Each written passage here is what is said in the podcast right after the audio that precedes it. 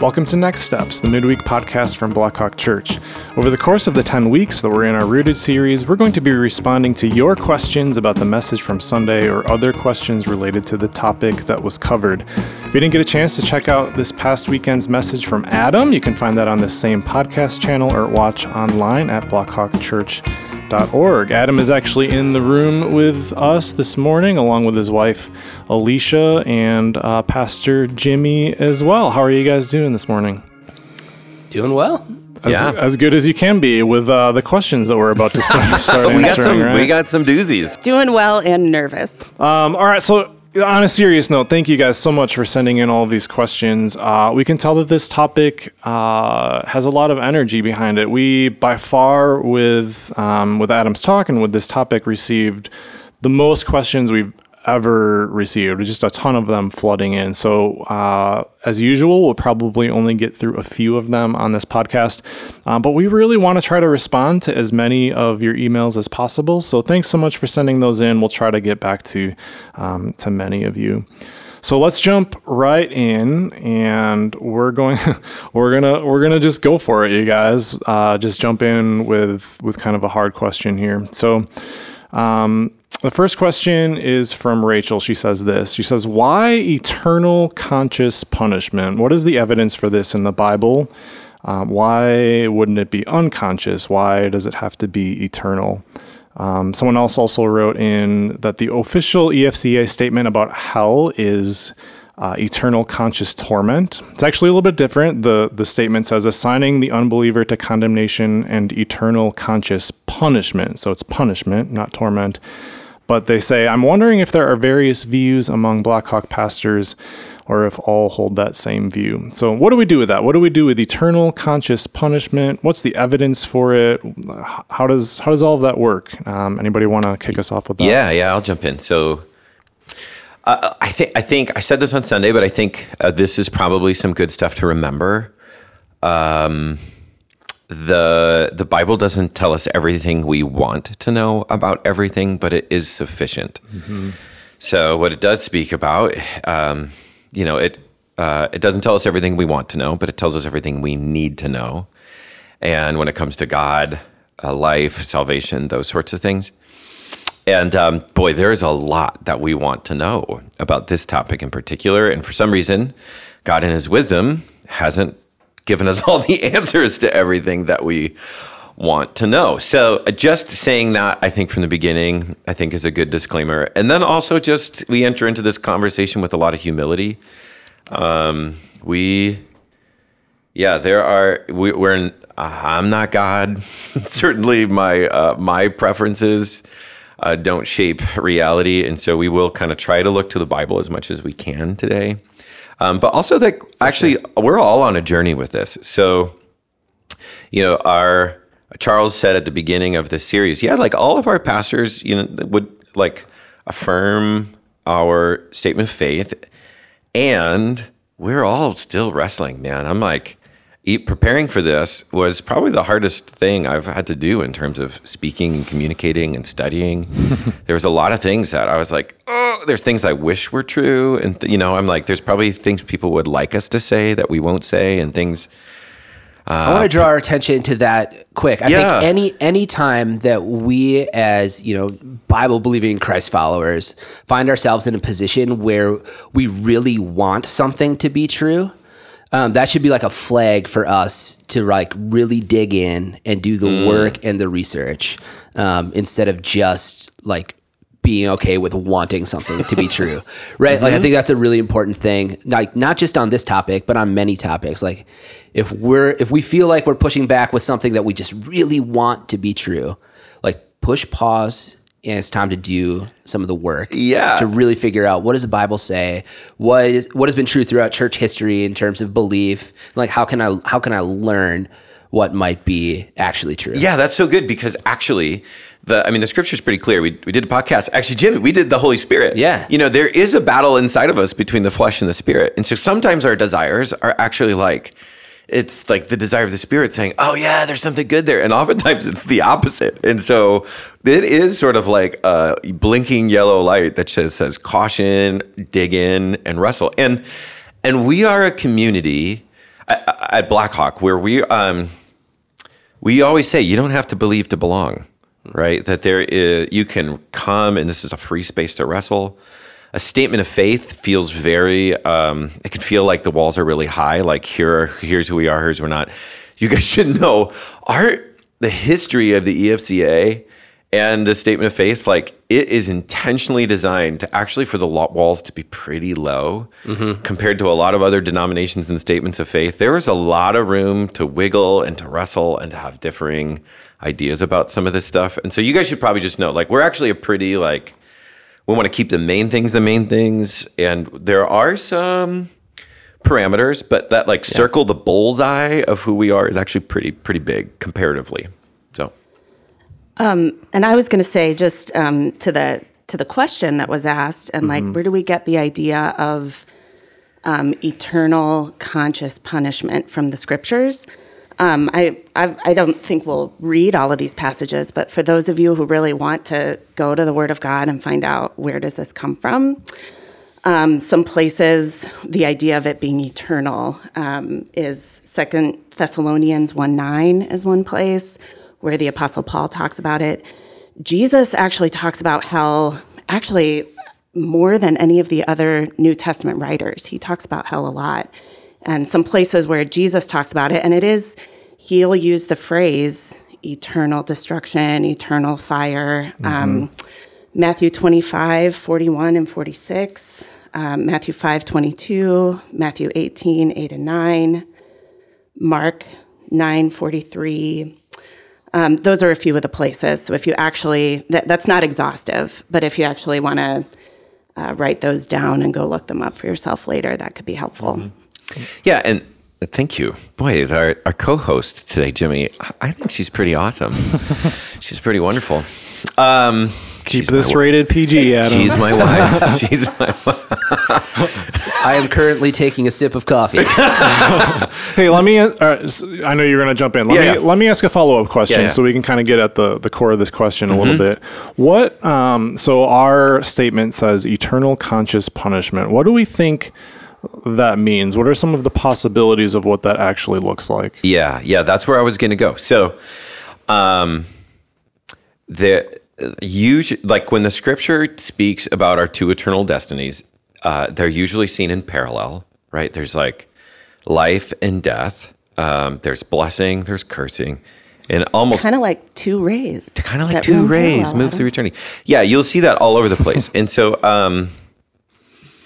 There is some caution here, I'll say. There's a lot of metaphor and imagery and language that is like, okay, the consciousness and the not pleasantness of that state, like, seems like it's hard to dismiss those things.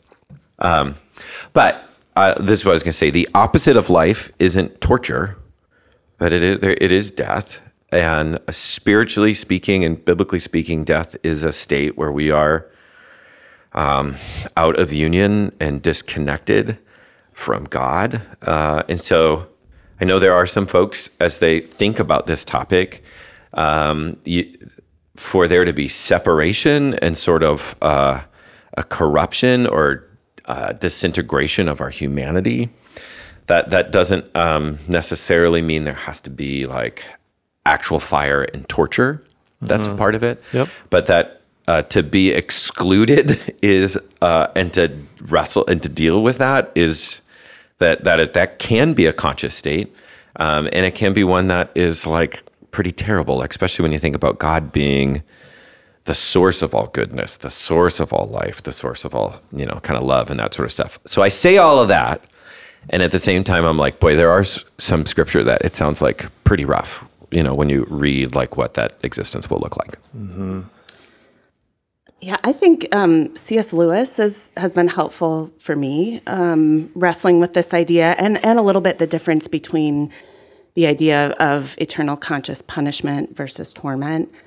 I think it's, when we think of choosing life apart from God, and the decision that, even on earth, and if our sin is really unbelief and a desire, I think at root, for like independence from God, then, you know, like Adam talked about in the sermon on Sunday, death is sort of the fullness of that. Mm-hmm. And Lewis talks about, you know, the way he frames it in The Great Divorce is sort of like it's the ongoing choice of, you know, God gives us over to our desire to be apart from him. Mm-hmm. And it's sort of the continuation and then the fullness of that. He also talks about how, you know, the symbols in the scripture uses, I mean, I think the two most common metaphors are fire and darkness, which obviously, I mean, it can't be literal because those don't go together. I think Adam said that and made that point on Sunday. But at least in the way we think of fire and darkness working. Yeah, and Jesus also uses a metaphor of worms, but the idea is, I mean, fire and worms, they get their symbolism for deconstruction and decomposition. And so when you think of our souls, sort of a whole soul that's intact or that really isn't intact apart from God, and then it's slowly disintegrating and decomposing into its various parts over 1 billion years. Like that, what are you, it's a soul sort of turning in on itself where there's, you know, anger at God, blame toward God, and a soul that's only able to think about itself versus, you know, I think what Lewis says is God is going to give us what we want in the end. Like if our desire is to behold the beauty of the Lord and live with him as our Savior and our Master for all of eternity, that's what we're going to get. Mm-hmm. For a soul that wants to live independently from God, God is going to give us over to that. Yeah, I'm going to keep us moving a little bit with a follow-up question that someone wrote in that I think corresponds, but it says, why would a good God, I'm going to insert the word good, but why would a good God create people that he knows will ultimately reject him and live eternally in hell? So if this is a possibility for people, why would God create a world in which that's something that could happen? Yeah, Chris, you want to go ahead and answer that one? Yeah. Well, Adam, I'm just the host today, so you guys go for it. Oh man, I mean, I'm like, okay, this is hard. I feel like there's, I there's some stuff I think we have to hang on to, and so feel free to jump in. So we do know God is good. I mean, I think the scripture is clear on that, and we know that He will be just and do the right thing in the end. You know, my kids ask me this question frequently. They're like, "Why would he do that?" Or "Why would the devil exist?" You know, and it's the right question. It is the right question. I think our intuition on this question is spot on, and we're invited to wrestle with this. Like, it feels really incompatible, and so I think many of you listening are asking this question. It is a good question that we need to be asking and pondering and praying about. Yeah. So maybe I can offer some stuff that have been helpful for me, and then if you guys have some stuff that could be helpful for you too, I think that's good. Well, I think first of all to know that like our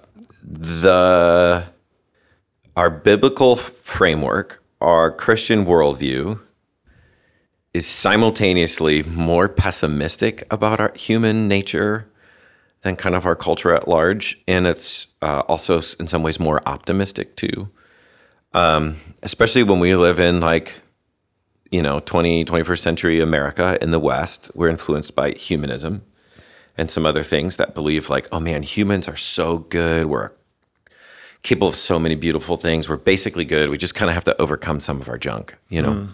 Mm. Mm. And I think when we look at the scripture, I think it's like Ephesians 2, right? Where it talks about who we are apart from Jesus. It's really pessimistic. It's like we're dead in our sins. We are objects of wrath. We are like disconnected from God, the covenant, the promises. It is like actually like we are way more messed up than we think. And I would say on a personal level, that's hard for me to swallow because I don't necessarily feel that way. Mm. And comparatively, when I look at the world, I feel like I'm pretty good. And even before I knew Jesus, I kind of thought, I'm not really bad. But I think the biblical picture of our anthropology, of who we are as humans, is way more pessimistic than the culture we live in. And so to believe those things are true, that's just like, that's pretty hard to swallow. But simultaneously, I think it's more optimistic too, because it actually says we are in union with God. We are more capable of good than we are on our own, that we are like, we are really messed up and we're redeemable. Like, I think the narrative in our culture is like, you're bad, you screw up, you're irredeemable. We want justice. We want to drop a justice bomb on social media or real bombs in the world for people we disagree with, we think are bad. And Jesus, the biblical worldview is like, yeah, we are really messed up, and yet we are so loved and so valuable, God would come after us. So in the end, I think with my kids, the way I sometimes explain this is like, okay, God loves his creation. He loves us. Yeah, 1 Timothy 2 says that God wants all to come to know him and be saved. Now, I don't know the answer to the question, does God get what he wants, right? Like, for every person. I think the answer is like, probably not.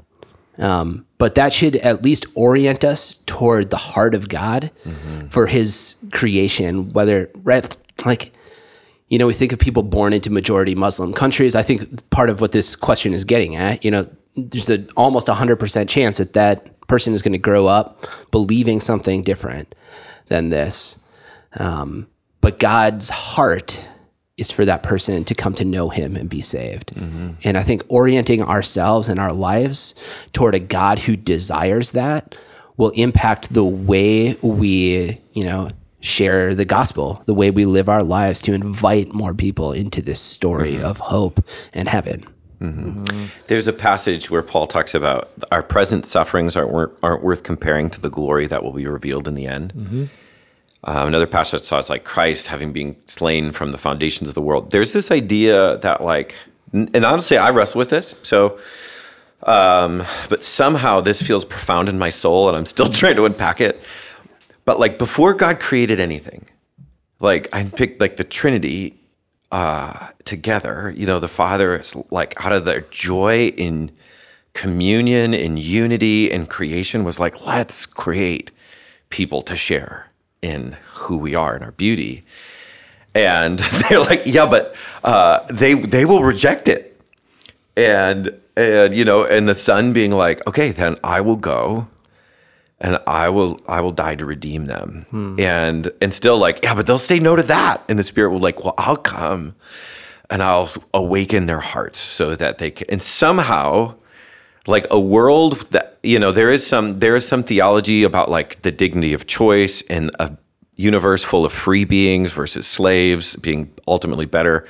You know, there's some picture like that. But somehow in the end, if we would never have fallen in all of the junk in all of our human history, sometime when Jesus comes back and we enter into eternity, like there will be a knowledge of who God is and his love for us, like that an incarnate God-man, Jesus, bearing the wounds of our redemption in eternity, like somehow that will whisper of more love for us than we could have known, even in a world that never experienced the pain and the brokenness, that somehow there will be a realization of like, oh, he loves me. Yeah, that's true. And yet in eternity, seeing what he went through to redeem us, there will be like, oh, wow, he loves me. That would give us the chance to be able to experience life. So, yeah, there's also an element there that if human beings were going to have even just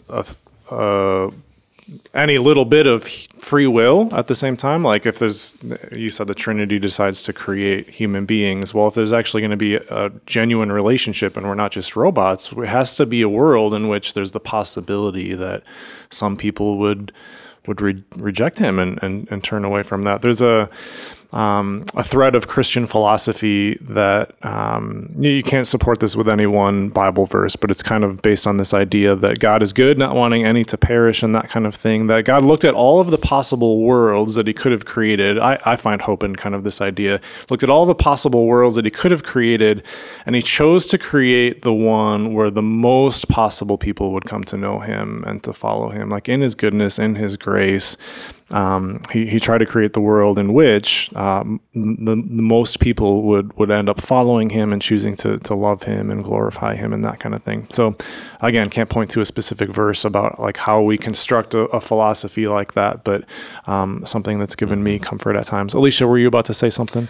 Well, I think, you know, as I was reading through questions as they were coming in this week and preparing for this, I have to say, first of all, it was so troubling to me, really thinking about how am I going to respond to this, and troubling even to my own soul. I had a hard time sleeping this week, and I was like, okay, why do I do believe in the depths of me that God is good, and I do believe in the idea of two eternal destinies. And I thought, okay, why is it that I believe that? And for me, I think it's a similar idea to what Chris just articulated with God chose a world with free beings who would freely choose to love him. And I also think, I just hang on to some of the scriptures about, Jimmy mentioned the one in Timothy, I think also of 2 Peter 3:9, that God is not willing that any should perish, but that all should come to repentance. Like, he really loves us. And then I think if we're wrestling with God's goodness, the best picture we get is Jesus on the cross. Would a God who doesn't love us willingly suffer and bear not only the physical suffering, but bear the wrath of God for all of his people to redeem us? I think that is a God who loves us and who I can affirm in the depths of my soul is a good God. That's good. Thanks, Alicia. I want to turn a little bit of a corner for the sake of time, and we're going to wrap up, I think, with two kind of more pastoral kind of, hopefully encouraging questions and answers. So the first one is this. It's from Caitlin. Thanks for reaching out, Caitlin. Good to hear from you. She says, I was talking to a friend who was interested in Christianity, but was really stuck on the idea of heaven and hell.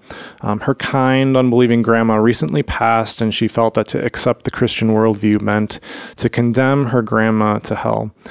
So the message of eternity felt like a curse rather than a blessing. She felt stuck.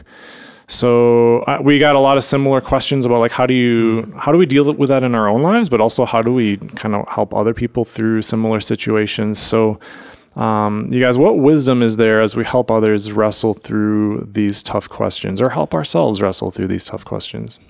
I'll start by just affirming part of the question that, the Bible has a lot of verses that have to do with God's punishment for the wicked, right? This phrase the wicked will be burned like chaff. The wicked will be no more. The wicked will be as if they've never have been, right? These verses are directed toward the wicked. And we're I feel like we can kind of resonate with that, but they're what about this question? What about my grandma? Who's a loving, generous person? Or what about my non-Christian friend who actually embodies the likeness of Christ, not giving their life to him, but embodies the characteristics of Christ better than some of my believing friends. I just wanted to add that to the question of this is hard because of that fact.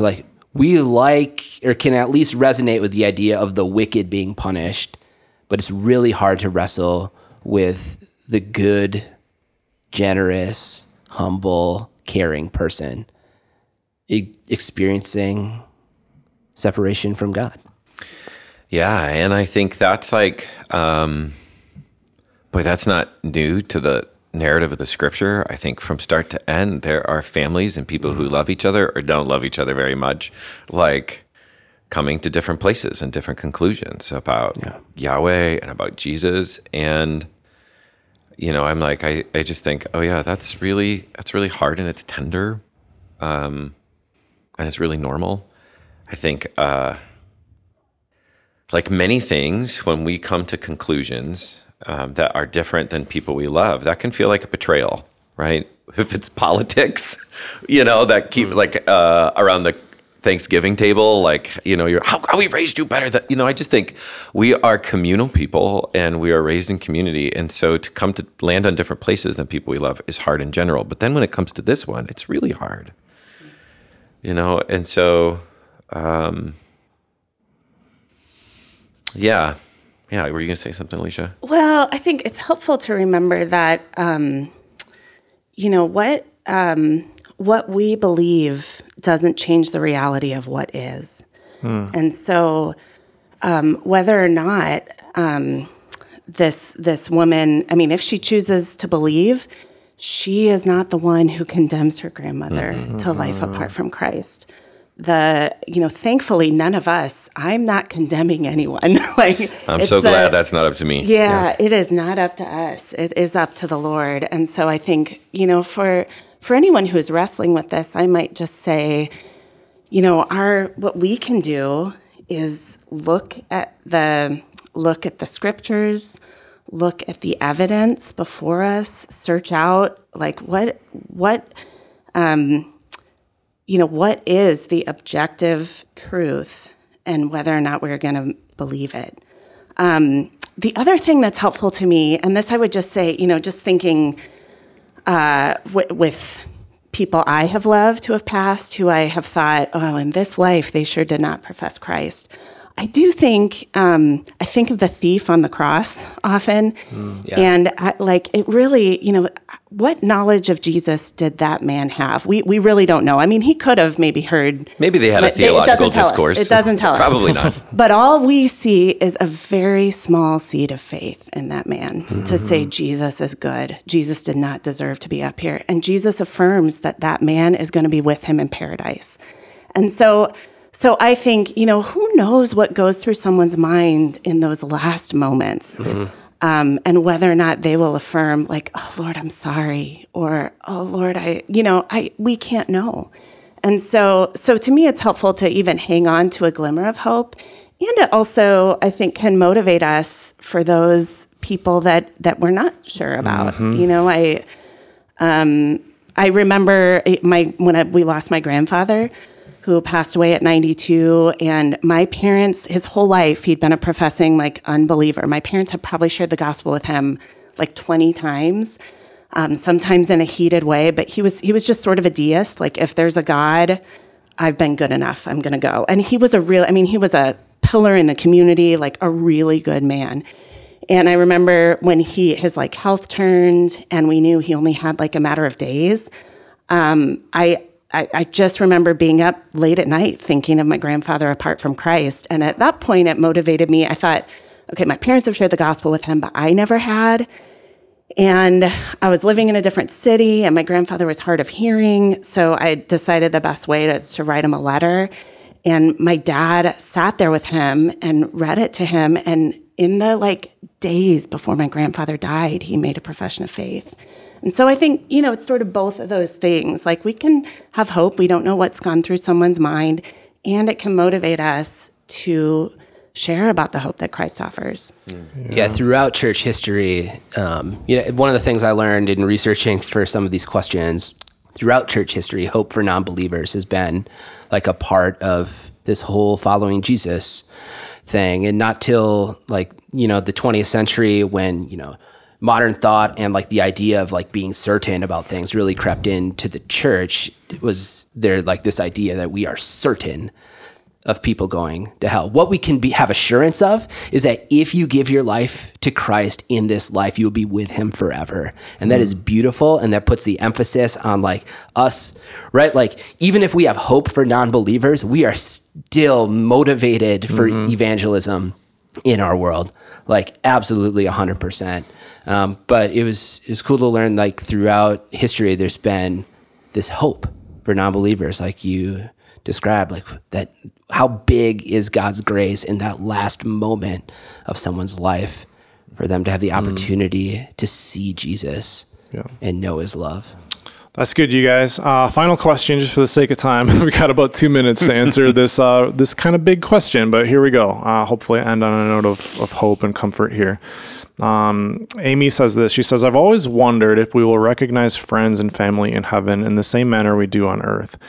When I go to heaven, will I see my dad and recognize him as the man who I loved as my father and teacher and provider, or will he just be another nice man in heaven? When someone important dies, we're reminded at the funeral that we will one day see them again, but I worry that it won't be a joyful reunion with someone we've missed so desperately, but rather more like seeing an acquaintance again. So how would you guys answer that question? Yeah, we were talking about this. When you see your dad, he won't just be alive, but he'll be fully alive. And you will too. And I think, man, there'll be more joy in that. Be, oh my God, oh my gosh, like you'll see him alive and vibrant. The only picture we ever get in the scripture of someone who's been resurrected. We have someone who was raised from the dead, but that's not like resurrection hope. Mm-hmm. And the only person we see is Jesus. And so he was different. At first, people are like, wait, what? And then when they saw it, then they were like, oh, it's him. And they were so overcome when they realized it was Jesus. They went running. They jumped out of boats with their clothes on. They did everything they could to have that reunion scene with Jesus. And I think, man, it's gonna be better than just seeing someone you recognize, because you're gonna see someone you recognize the way they were always meant to be. And they'll see you the same way. And you're going to celebrate seeing each other. And I think you're going to celebrate seeing each other like as you were always meant to be. Yeah. Yeah, Paul uses the language in 1 Corinthians 15 of glorified bodies, and I think we see that with Jesus. There's he walks through a wall, so there's some pretty cool things that he can do with his glorified body, but at the same time, it still resembles his earthly body. They see the scars on his hands and that kind of thing. So there's still some mystery there, but they certainly recognize him. But man, such a hopeful thing when we start to think about the new heavens and the new earth and what that will be like, with no more crying or pain or tears. People that bodies aren't operating at full capacity right now won't have to deal with that anymore. They'll be fully healthy, fully alive. I love that answer, Adam. So we can find some comfort in that. I think we're going to wrap up there for the day. Again, thanks so much for all of the questions that you guys submitted. I'm sorry that we couldn't get to all of them, but hopefully we'll try to respond to as many of those as possible. And thanks, Adam, Alicia, and Jimmy for answering these questions. You guys, if you could have seen the email thread going around previous to this, we take this seriously. This is heavy stuff. We're like, is it too late to back out of this? These are really hard things to answer, and we're wrestling through them too. But we hope that, hopefully this brings a little bit of clarity, but also just hope and comfort. We spent most of the time talking about hell, but man, we have eternity with God to look forward to. If you didn't get a chance to listen to Adam's message, go back and do that. There's so much hope and comfort wrapped up in that. Well, that's it for this week. So join us on Sunday in person or online as we worship together and wrap up our Rooted series with a talk from Matt on Jesus' return. And then I'm sure there will be a lot of questions about that as well. So I'm not signed up for that one. You're not? Yeah. So that's all emails to M. Metzger. Yeah, so we'll have another robust conversation around that. So look forward to that. All right, you guys, have a great week. Thanks for listening.